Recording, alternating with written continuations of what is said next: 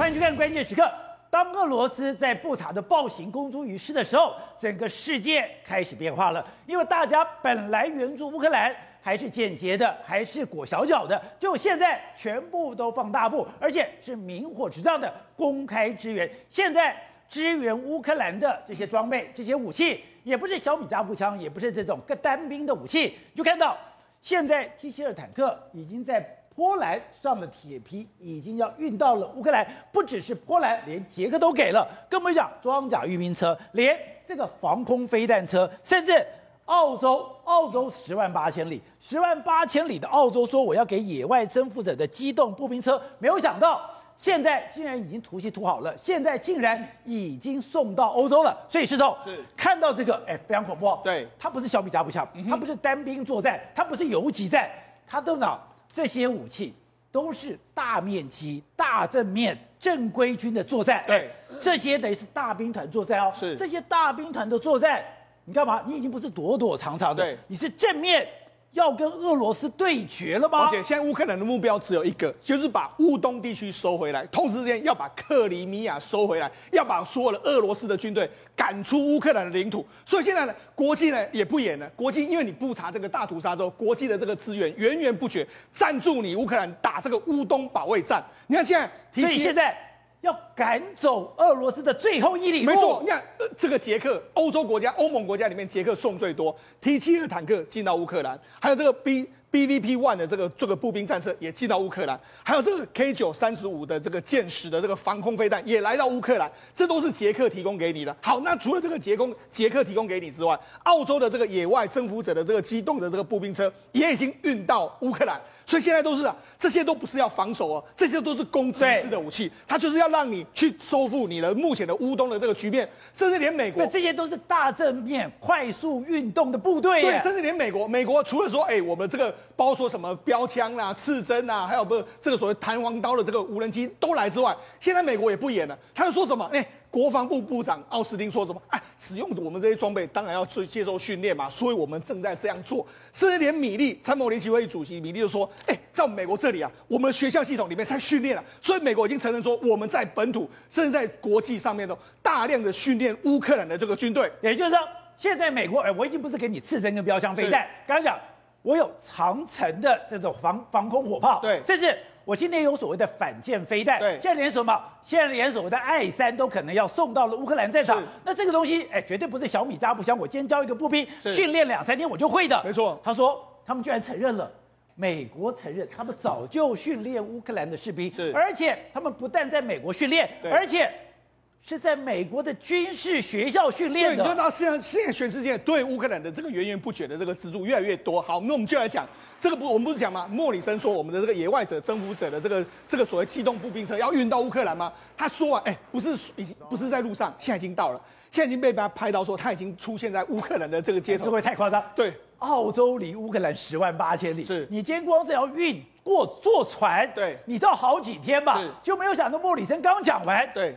这些车已经运到了，而且涂装都涂好了，乌克兰的国旗都涂上去了。对，我们来仔细看这个车，这个车乌克兰的国旗都涂在这上面了，这已经非常清楚，它就是运到乌克兰。好。那这个车到底多厉害呢？宝杰知道，实际上它是一种运兵车，它的运兵车最多可以载十个人。所以你看，如果你是防守，你要这种兵，这种就干什么？所以你要打到前线嘛，要快速前进，你要打到前线才要这这些。而且这个这个车到底多厉害？它可以三天之内都不用加油，所以它可以直接前进，快速的挺进三天左右的一个时间。再说你爆胎的时候没有关系，爆胎可以继续这个行驶，因为它有一个四轮四轮驱动的这个车子，而且它有各种版本哦。你可以把这个步兵车上面装加装这个迫击炮啦，还有其他就会变成不一样的。这个攻击状况，甚至它必要的时候还可以改装成这个救护车，对，所以它等于是有非常多功的这个前线的这个战功能。它现在就送，哎，这个澳洲就说，我给你这个，那目的是什么？当然是要让你去打俄罗斯的这个军队。所以我可以当野外侦察车、快速运兵车，我也可以当救护车用。那我们讲啊，捷克不是说，哎，我们要捐这个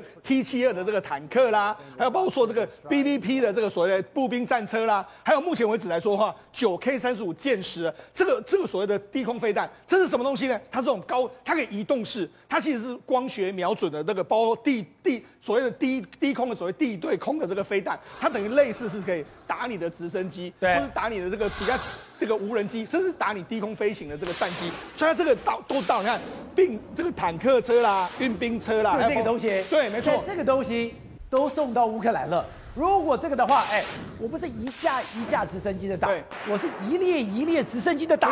现在捷克国防部就说，我们已经送了十多辆的坦克车到了乌克兰境内。那那这个，哎，宝姐，那实际上不是现在才送啊，他们已经到了。事实上你看，这是几这是几几天前的这个画面。现在乌克兰，哎，这个捷克不是说我们送吗？实际上这都是几天前的这个画面了。几天前其实媒体就拍到，已经送进去了。只是说媒体就说，哎，那我们先不要公布，就没想，哎，有人公布出来之后，媒体就直接把它送出来，就是说把这个画面都公布了，就是说这其实是已经几天前就已经送到乌克兰境内了。那样越来越多的这个，你看捷捷克的这个电视台就说，好了，我们就直接直接承认是没有错了，就这么多了。他直接讲了，那甚至他们还把编号做马赛克，所以他事实上现在这些坦克还有相关的武器已经源源不绝的进入到乌克兰的战场里面。所以我们讲说，现在俄乌已经进到了新一轮的战争。对，这个新一轮的战争里面，现在乌克兰已经反守为攻了。对，但你没有想到，他反守为攻居然已经准备好了。他现在这种具有大规模运动能力，而且有大规模攻击能力的车辆跟装甲车辆。全部都就定位了。我们看接下来的话，俄罗斯军方可能真的会踹一弹。为什么呢？你看这几天有一个画面，这是在切尔尼戈夫。切尔尼戈夫目前为止来说，不是已经被乌克兰慢慢的打回去吗？这就是一个画面。这画面你看，有数量的俄罗斯的坦克，他们是主要是所谓的装甲车。对了，这上面它不是没有武力哦，它其实有这个机机机机枪炮在上面哦。就比如讲，一台俄乌克兰的坦克，居然就把这些所谓的装甲车全部都给它歼灭掉。你看那么多台这个坦克，那为什么呢？第一个，因为你可以看到这个视角，这个是有无人机，所以也就是说呢，俄罗斯的军队没有无人机，但是乌克兰的军队有无人机。无人机，我有无人机的视角，说我知道你在什么位置，所以你可以看到，不是有一个这个乌克兰国旗的这个黄红啊，这个蓝色跟红色的这个这个标志吗？对，这个标志就是在这个这个乌克兰的这个坦克车所在位置，上面所有的国旗那都是俄罗斯的这个坦克车所在位置。你可以看发炮的时候，你看乌克兰的军队是发的非常准。他打到哪一台，打哪一台就开始起火了。但是你看乌克兰那个俄罗斯的军队，他根本不知道炮火从哪里来，不知道因为他不知道怎么样，就他就开始吵乱射一通啊。好，导播，我们看，我看到了这张图了以后，我真的叹为观止，因为我们曾经我在节目讲过了，你任何你从步兵也好，你从装甲也好，你不要以为装甲，你看。甚至你连天上的直升机，你都有一个最基本的动作，隐蔽掩蔽，没有任何的武器，你可以明火执仗，弓飘大摇大摆去打别人。对，当你可以打别人，别人也就可以打你，所以你一定要把自己隐蔽掩蔽好。咱们看这张照片，它真的是隐蔽掩蔽到一个最佳的位置。这是一个谷仓，这里有两个死角，也就是我这只有一个炮火的走廊，我就躲在这个位置。你看到没有？我就透过这个位置，透过这个炮火走廊，你走到这个地方。这个地方就是我的命中区，来一台打一台，来一台打一台。对，为什么他被打了以后，他找不到谁来攻击我？因为我会被这些视角可以混淆，我完全看不到这一台的坦克车。那问题是来了，对，今天乌克兰的部队，你怎么知道他要这样走？是，你怎么知道他走的位置？你怎么有办法算出这么好的隐蔽掩蔽的位置？对，就代表。乌克兰这个战场管理太厉害了。没错，你看，这是这个无人机的视角里面来说，这是乌克兰的坦克，这是所有经过了俄罗斯的坦克，一台一台被打掉。你看，如果从俄罗斯的坦克的视角，他根本看不到战车在什么位置。但是你看，因为我有空中的管理能力，我知道他们会经过这个地方，这个地方是我可能发射的发炮的范围之内，我就一台经过之后，一一台一台不断的打掉。那那对俄罗斯军方来讲，你看他坦克经过的时候，他根本不知道发生什么事。虽然这是一个他哪有这个反坦克武器的，他开始射，他是这个谷枪谷。仓，因为他可能觉得你他以为从谷仓来的，他以为你躲在谷仓的后面。那你看，事实上这也是个装甲运兵车，他开始发弹。你看他发在这个位置，他往这边开开枪。事实上，乌克兰的车坦克在这边，他根本不知道你在哪里，他开始在那边乱射。所以呢，就是因为这样，打到最后，你知道这些所有俄罗斯的这个坦克的这个兵啊，还活的都完全窜逃，因为不知道这个，人家全跑了，不知道你这个发炮从什么位置来，你就知道说，事实上。这就是结合的这个无人机，还有你可能贯彻战场管理能力非常好的时候，你看一台坦克都可以打爆那么多台，你看那么多台的俄罗斯的这个坦克还有装甲车，全部都被你一台干掉。而且这里面还有一个非常微妙的学问，各位看哦，今天我就算躲在这边，就算我的隐蔽掩蔽的位置真的非常好，可是你在这运动里面，你发现我今天能够攻击你的角度其实非常小，是你只要一过去，你只要没有在这个视觉范围内打到，你就跑掉了，对，表示说。有一只眼睛已经看得非常清楚，对，你什么时候发炮，你在什么角度发炮，都已经清清楚楚，对分毫不差。对，所以你知道说，事实上现在乌克兰的军队真的已经开始猎杀俄罗斯的坦克，猎杀，那一台可以打那么多台，那你更不用讲。现在《金融时报》就说，你怎么会被打成这个样子？第一个，你看。这是那没有掩体的这个状，没有掩护之下的这个乌克兰的军队呢，他马上就攻击了俄罗斯坦克。你只要没有任何掩护的话，我可以攻击到你，但是你看不到我，因为我有非常多的这个资讯，知道你在什么位置。你看，马上一一发就打到你，而且还发生了二次爆炸，因为你里面的弹药也跟着爆炸。他们就这样攻击，那甚至你看还有什么，整排被击中的，那在顿内茨克，整排一个个被击中。那甚至还有空拍现场里面来说，在一九亩，他也是直接就把你打掉。所以现在《金融时报》就直接跟你讲非常清楚，为什么呢？这次俄罗斯，我们不是说他们所谓赢战术群吗？不是非常厉害吗？为什么会被这个乌克兰肢解？这个美国已经研究非常透彻。他们怎么研究透彻？第一个，你看，因为他们后勤补给不易，所以后勤补给不易的时候，所以他们就一定要在乌克兰的道路上面，因为道路上面补给最快。哦，我不可能到这个所谓荒郊野外去，所以他们就用这样。好，他们整个战术群在推地形的限制，对，战术群在推进的时候，他们有维持一个地，维一个维持一个。战士，这个阵势里面来说，有七十多辆坦克，这样一直一个营级战术群在前进。但是问题是，美国发现到说，我只要攻击你百分之三十，只要你百分之三十把你瘫痪掉之后，你这个营级战出去就没办法发挥战力。所以呢，他们怎么攻击的？他们上面有包括无人机在上面对不对？那无人机上面说，哎，我一直盯着你这个营级战术群那边推进，推进的时候，我旁边有非常多可能手持的刺针飞弹或者标枪飞弹的，我就开始这样攻击你，攻击你，我只要破坏其中几辆车辆你你的整个推进速度就会变慢。你说我不用全歼整个营战术群，对，我只要毁掉中间百分之三十，对，你的营战术群就是完全无法运作，对，你的战力几乎是完全消失。虽然等于是用这样的方式，我所以为什么打到后来说，我只要摧毁你百分之三十？我们可以看到，事实上整个我们不看一一排坦克被打的时候，你有没有注意到，他可能先打前面，先打后面，没错，再打中间，打几台车他就打打这样。打这样之后，你知道后来发生什么状况？人全跑光了。对，因为他们的战术群已经被瓦解了，他们也知道说糟糕，坦克被打掉，那我这些步兵车不是沦为被挨打的局面？那我所以自走榴弹炮就不能用了。所以这些你就跑，所以因为这样跑了之后，所以会有大量的车子就丢在这个地方，所以就等于是说他们的这个迎击战术群呢，在这一次被美国用他们的情报啦，用他们分析了之后，用这样就。肢解了他们营战斗群这个这个战术。不是我听你这样讲，我想到了四个字：请君入瓮。对，原来俄罗斯的部队，你的战法，你的什么的编装，对，都被对方摸得清清楚楚。对，人家怎么破解都知道。我们就讲嘛，这次营战斗群在推进的时候，我们不是说嘛？坦克车不是在前后前后？哎，你要说这怎么是基本上坦克车的打法？现在这几天的时候，乌克兰军队跟加拿大军队，他们就跟你说怎么打。你看他们同一个战线上面有四台车，一二三四，我们看四台车，对不对？四台车是排成一排。然后排成一排之后，你开完火之后，再来第二台车、第三台车、第四台车开火，连续开火，连连成一线，这样不断的开火。这个打法是什么？我们波湾战争的时候，不是美国就这样打吗？你看，这是美国的部队，这是伊朗海山，哎，这是伊拉克海山的部队，他的坦克车就分散嘛，分散还有前后，但是美国是这样直接集中在一起，这样不断的对你发炮。所以也就是说，他们用这样的战术，这次美国再给你展示说，我们在伊拉克战法里面的这个所谓火坦克车到底要怎么用？难怪你这个一字长蛇阵自己卡自己。对，那我们就把你，我就只要把你前前后后打掉之后，你就卡住在这个地方。所以为什么动弹不得？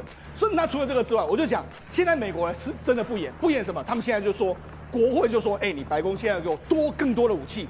那什么更多的武器呢？他就说，哎、包括说什么米格二十九，哎，空对地作战的这个战斗机，你要到给我送到乌克兰去；还有游猪 A 十的这个攻击机，你可能要送到乌克兰去。不止这样，包括各式各样的雷达、战术雷达，还有反反炮兵的雷达、帕拉丁自走炮，甚至连连说等级，哎，这个三种等级的野外医院都要送到。野战医院都要去了。那为什么送野战医院？因为可能有大量的伤亡。那大量伤亡在什么？在前线作战嘛。所以美国现在给你的都是攻击式的武器哦，攻击式叫你去反攻。那呢，除了这个美国会提供你更多的武器之外，现在美国就直接不不演了。你看，这是这个美国的众议员说，哎，我们有在乌克兰这个外这个训练他们相关的人员吗？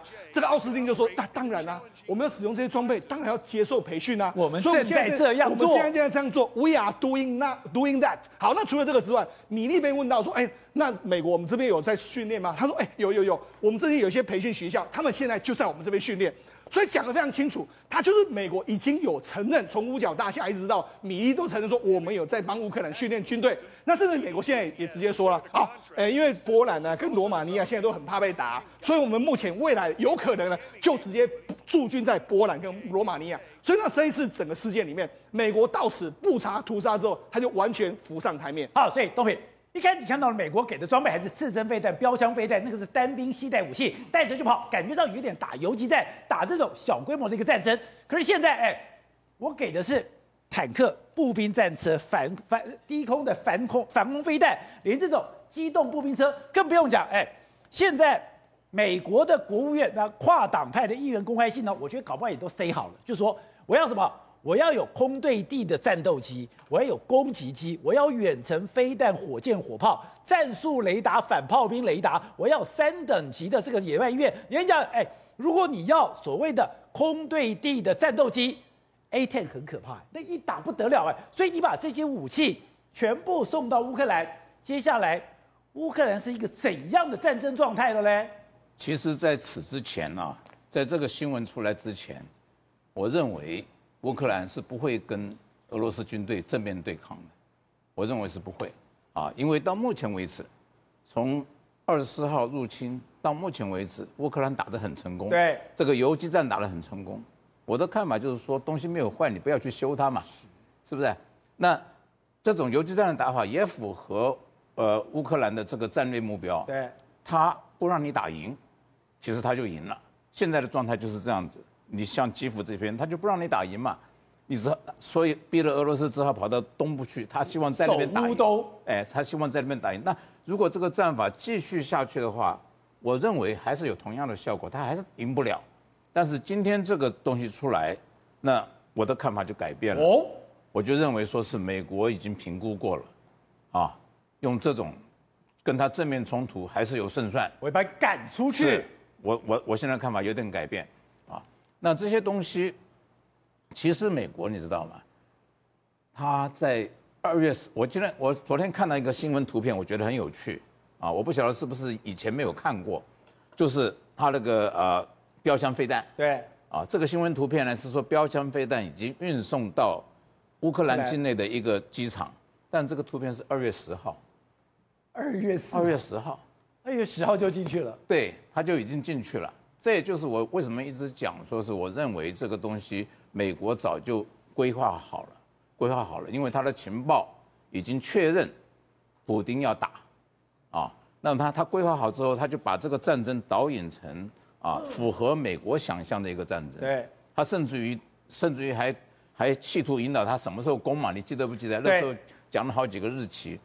那这个战争进行到现在啊，那。现在美国现在出了这些招，我认为可能他真的就是有把握一个大规模的会战。因为今天你从美国的国会去问他的国防部长奥斯汀或者参谋联席会主席米利，就讲哦，这些有没有在乌克兰外面来训练？他说有，我们正在这么做，而且这里培训在我们的学校系统中。刚刚讲，如果我只是单纯的刺针，我的标枪，我干嘛要训练一个这么正规的训练？就代表一个。要等于说是非常难以操作的武器正在培训当中，不是正在培训，已经培训完了，已经培训完了，所以他现在这些东西出来是在马上上战场的，马上上战场。所以你说这整个看起来啊，美国在这个这个战争上面是非常有步骤的，不仅它的经济制裁，对，它的经济制裁是一个一个一个一个。那么我也讲过，它的武器啊，也是随着这个战战场的这个转变，对，给你不同的武器。所以完全是在他的掌控之中，在他的规划之中。那么在这种情况下，我认为俄罗斯是没有胜算的。他一定会被赶出去？他连克里米亚都没了吗？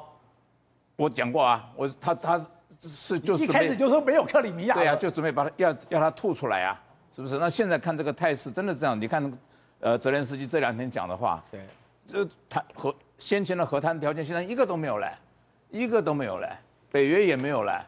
什么中立国、非军事化，通通没有了，很清楚了。是好，所以正好刚才讲，现在波兰、捷克，哎，都把自己的家底一个一个的送到了乌克兰。大家，哎，你怎么这么慷慨？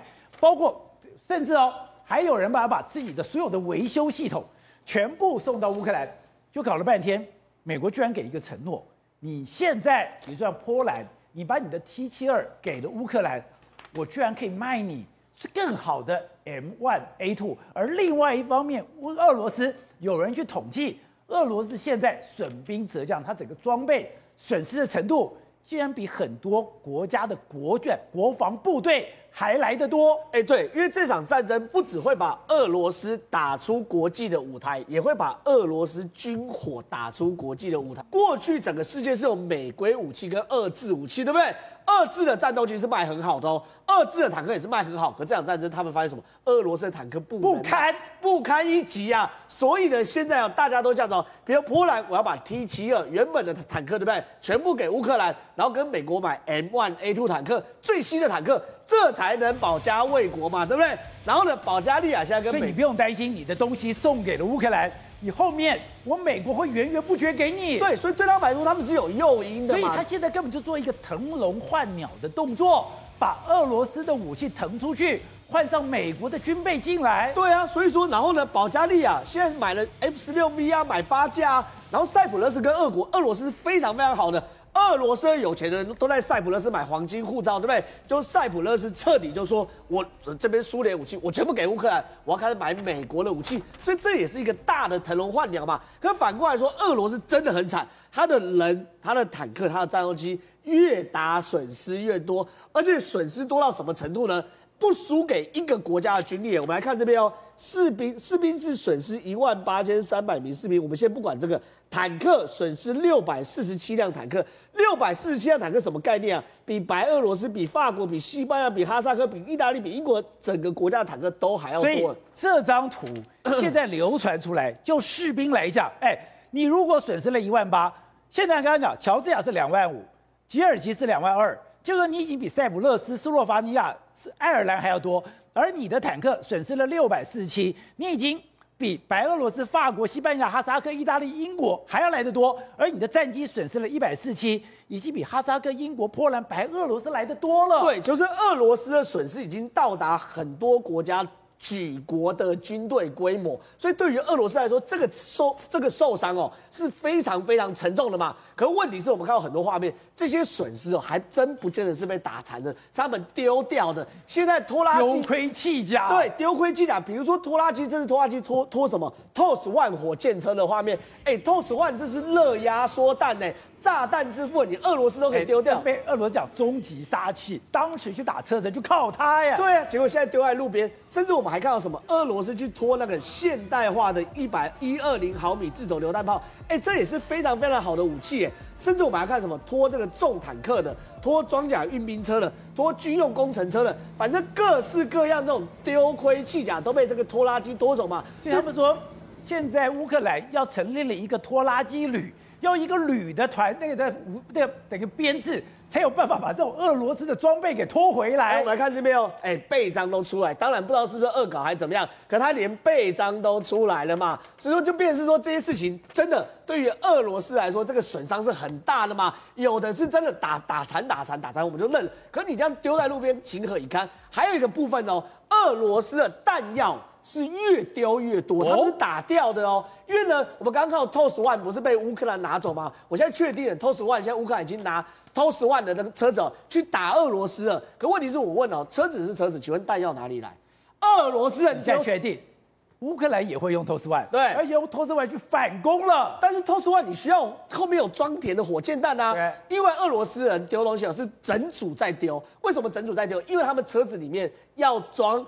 偷来的洗衣机跟电冰箱，这才是重点。宝杰哥，我们昨天有看这张图，对不对？你看哦，哎，这个一个人就送了四百五十公斤的货物，一个人送两百五十五公斤的货物。请问哦，你一个装甲车里面装了四百五十公斤我的货物，又有音响，又有电视机，哪来的地方装弹药？你把弹药的空间移开。去装电视机，对，这才是重点。所以说，真的，我原本昨天就猜这件事情，因为我觉得很怪嘛。哎，你一个人可以从乌克兰拿四百多公斤货物去寄，那请问你哪里的空间？对，对不对？你应该都算准准的嘛，对不对？结果今天有个画面真出来，乌克俄罗斯的运兵车被打爆，就运兵车被打爆，你知道运兵车里面散落的是什么东西吗？你说就这个，运兵车一炸开，里面。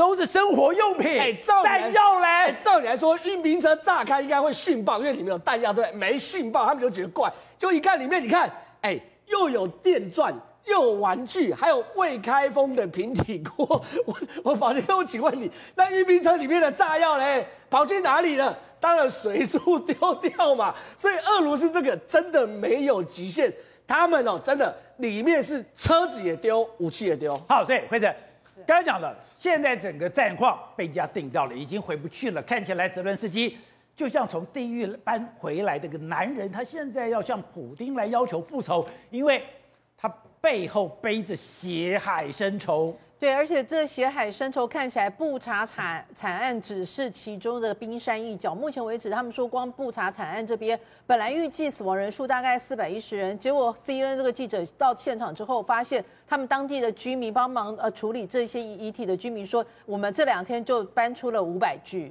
所以还有更多可能根本还没有找到，而且还有另外一个很可怕的事情是，现在找到的当然就是已经过世了，但是很多还在这里，人却不知去向。所以有的人讲说，我们这些其他找不到人的这些人，到底是生是死，还是已经被俄罗斯大军抓走了，直接变成是人口贩卖，或者是当成一种掩护，现在完全都不知情。所以昨天泽伦斯基讲。今天不只是不不查，你连他讲的像博罗江卡，像其他的这些城镇，它这些恐怖的成分还不下于布查，真的是不下于布查。我们现在看到了，就是说之前布查知道吗？一个地下室走下去之后，里面竟然有至少五具的一个遗体，而且。五具遗体全部都是手绑着，然后脸朝下，然后头部中枪，有的甚至是有被呃，就是呃处理过，就是很很可怕的一个状况。但你知道类似的状况就停在你刚刚提到的博罗江卡这边。博罗江卡有个富人，他回家之后，他说光他的庭院就有三具遗体在那边，而且看起来都已经不是短时间的。然后有的人真的也是衣不蔽体，然后让他们觉得非常可怕。还有另外就是说，走到地下室里面，地下室里面也都是躺着，呃，也不知道是哪边来的谁的一个。遗体在那边，所以让他们觉得说，现在回到家里面，你感觉上在你家的花园，在你家的地下室，甚至有可能在你家的卧房里面，都有躺着一具遗体，太可怕了吧？对，而且你要知道，在这种情况之下，他怎么样在这里可以重返到呃之前战争前的生活？那完全是不可能。而且现在越越来越多的国际媒体去访问之后，就很多人他是亲眼目睹他的儿子是他的老公是这样被人家打死之后，他自己跑掉的。结果他他就说，他其实当下非常就是害怕，然后跑掉。但是你知道他跑掉之后。他现在会想说：“你为什么干脆当时不杀了我？我还可以跟他们一起走。”所以他们现在活下人是完全没有办法去承受这种独自活下来的这种痛苦，因为他眼睁睁看着他所有的亲人都离开他。而这样类似的画面，其实就连 CNN 的记者都说，他们认为这样的惨况，除了布查，除了刚提到的婆罗江卡之外，可能越来越多。随着收复的城市越来越多，这类似的惨剧会越来越多，在其他的角落本来不知名的一个小城。这里面可能其实它就是万人冢。那你现在看到这些画面，你本来觉得这只是建筑物，那只是等于说没有生命的建筑物被毁掉，可是没有想到那个没有被等于没有生命的建筑物里面有很多的生命就这样没了。而且刚刚讲的越来越多照片，而且现在西方媒体也进去了，哇，那个照片吓死人了，真的是吓死人。而且我跟你讲，其实现在很多的当地人回到，就本来是当地人，后来现在回到当地之后，他们现在面临到一个状况。找到的遗体不是他的亲人，可是他亲人不知去向，所以他们现在都心里想说，是不是有更多的那个乌克兰人其实是被带走的，或者是说一开始他们，因为他们说很多的死亡看起来，看这个画面就是家园残破，而且这个女生她说她家所有的东西值钱的全部都被带走，然后你现在看到的是她家，你看这刚刚那个女生她家被弄乱七八糟，她家后面也躺着一具遗体，而且这个遗体是个男生，连这个男生他裤子也被脱了，就是说他们这个惨不忍睹的情况真的是让人家觉得不可思议，还有很多是在那种是虐杀，那个虐杀是怎么样？不是只是把你手绑起来，不是，而是有人发现他的五官是完全不全的。那他的，而且他很可怕的是，他的头部可能还有包扎。换句话说，当他进行这个虐待的过程里面，那个人其实是还是活着的，所以他是没有让他一枪毙命走掉。所以他们就说，这个俄罗斯人整个是以杀人为乐、虐待为人的状况。看到这样的一个画面，难怪乌克兰人绝对不妥协，难怪乌克兰人要跟你拼到底。好，董事长，你在看到整个战况的时候，你说最可怕的变化就是当平民的杀戮证据公诸于世的时候，西方世界一定会整个抓狂，一定会群起而攻。这个时刻对于乌克兰的这个支持就不会有上限。现在，哎，已经不是单兵武器，而是这种大规模的运动中大规模的杀伤武器全部都进去了。你就说会有一场大会战的开始吗？而且接下来的。状况会更惨烈吗？这个可以想象出来惨烈。但是我先问一个简单的问题，就是说，为什么美国国防部长奥斯汀跟参谋长联席会议主席米利要公开承认这个事情？因为公开承认的事情代表什么意思？你知道吗？就是我跟你是敌对国家，我提供武器给他，那在我，我介入了。对，我不是反过来看，你俄罗斯可不可以攻击美国？可以的，因为你提供武器给他，你 那你早就提供刺针跟标枪了。他他公开这样讲，就是就是我我搞的。他美国有告有有公开说明过吗？这个很简单的事情嘛，对不对？我们连供应，你知道，或是提个提供他的这些 cover，包括提供医疗设备哦，是，这都可以是他都不友善国家，对，都是谁可以宣布你是我的敌国嘛？你是介入了嘛？好，他可能他公开介入了嘛？为什么那么大胆？那他有把握了嘛？他把握什么事情？他不怕普丁了？不是，他赢了。他美国人不是笨蛋了，他他跑出来这两个同时讲话，一个是军政，一个是军令部长，一个是政令部长嘛，对不对？两个突然间讲这话干什么？哎，米利讲话的意义不一样哦。米利不是政务官呢，米利是是美军的最高统帅啊，对不对？他是实际上的军令指挥官呢。他是可以调动美美军的部队去打仗的人呢，他他不要，他不见得要跟总统讲讲得很清楚，他有授权的。这个东西当然是经过他们研究过以后发言，这个发言嘛。好，那反过来看，在第二场那个仗怎么打？反过来你要看这个，我这人都是我训练，仗怎么打法？很简单，在这场仗，我问你还有没有可能打基辅？没有了，不可能的嘛。所以我我上礼拜还认为说他会打基辅嘛，因为打基辅是他一个很。精神式的一个 symbolic 的一个一个概念，他把那个概念像放弃掉了，所以他现在从白俄罗斯，我一直觉得很奇怪，从退回白俄罗斯，结果这个 伟汉发现大家在寄东西嘛，寄东西回家，然后再回到顿巴斯这边来，那这个的这个重新巩固这个阵地起来的结果，他是在干什么？所以他是守势作战，不是攻势作战嘛？那那边的美军现在讲这个话，就变成美军攻势。我是攻势了，就攻守意识的嘛？你看到没有？攻守意识里面有个关键在哪里？我请问你很简单的问题：这个俄罗斯再打下去，结果是不是军火、弹药、装备都要消耗嘛？对，对不对？那你工厂要不要加工？要加，要不要生产？你的兵工厂要不要要要开要要开始提供新的，要源源不断的新的装备要提供出来吗？要。那我请问你，俄罗斯有那么大的生产能力吗？没有，因为俄罗斯从苏联解体之后，他已经参与了西方的体系了，世界体系了，哎，世界体系，世界分工体系，分工体系，对你讲对了吧？他所有的半导体跟 IC 全部是从国外买的嘛，而最大供应者是谁？中国嘛，他说拿不到那东西的话，他的射控他怎么控制？他的通信怎么控制？所以他这整个情况，为什么一直全世界盯着中国？盯着中国看，就你什么东西都不能给他。最后他连这个这个仗打起来，会乌乌克兰会打到会胜的原因是哪里？就是他的情报跟反情报系统，但是是空中嘛，对，从卫星啊，刚刚刚刚在讲的是说讲什么无人机，那不是无人机。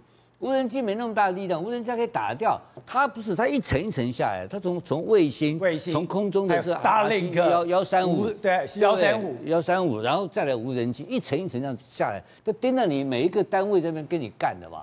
所以它那个整个的整个的那个天罗地网已经把它布好了嘛。可是反过来看，哎，不是一直讲空优吗？对，俄罗斯空优去哪里了？没了，不敢出来。所以会被挨打，苏三五都被打掉，不打掉苏三十也被苏三四也被打掉，什么原因打掉？你知不知道？不知道，他也不告诉你，就是被打。结果你看到没有？俄罗斯的空军动都不敢动。然后这前两天不是从白俄罗斯发射四颗飞弹吗？对，就被打掉。对，但是他在白俄罗斯发射，但是不敢把它，他不敢动。他连飞弹都被打掉，他不敢飞过来，不敢越境嘛，你知道吧？因为这个东西，他所以我就讲，整个概念上看起来讲的话。在空优这部分完全丧失，在情报系统是完全美国人控制住了嘛，所以后面的作战方式是不一样的方式。他的方式上，你看到没有？为什么他可提供？哎，澳洲提供他的这个轮行车、这个直人车路，他那个是那个就是那个就是简简单讲就是一个随我们以前的随伴步兵的概念嘛，哦，对不对？他现在就是装甲车后面就是步兵，就是步兵步兵运兵车嘛。哎，是谁叫他提供的？当然是美军嘛，因为这个大。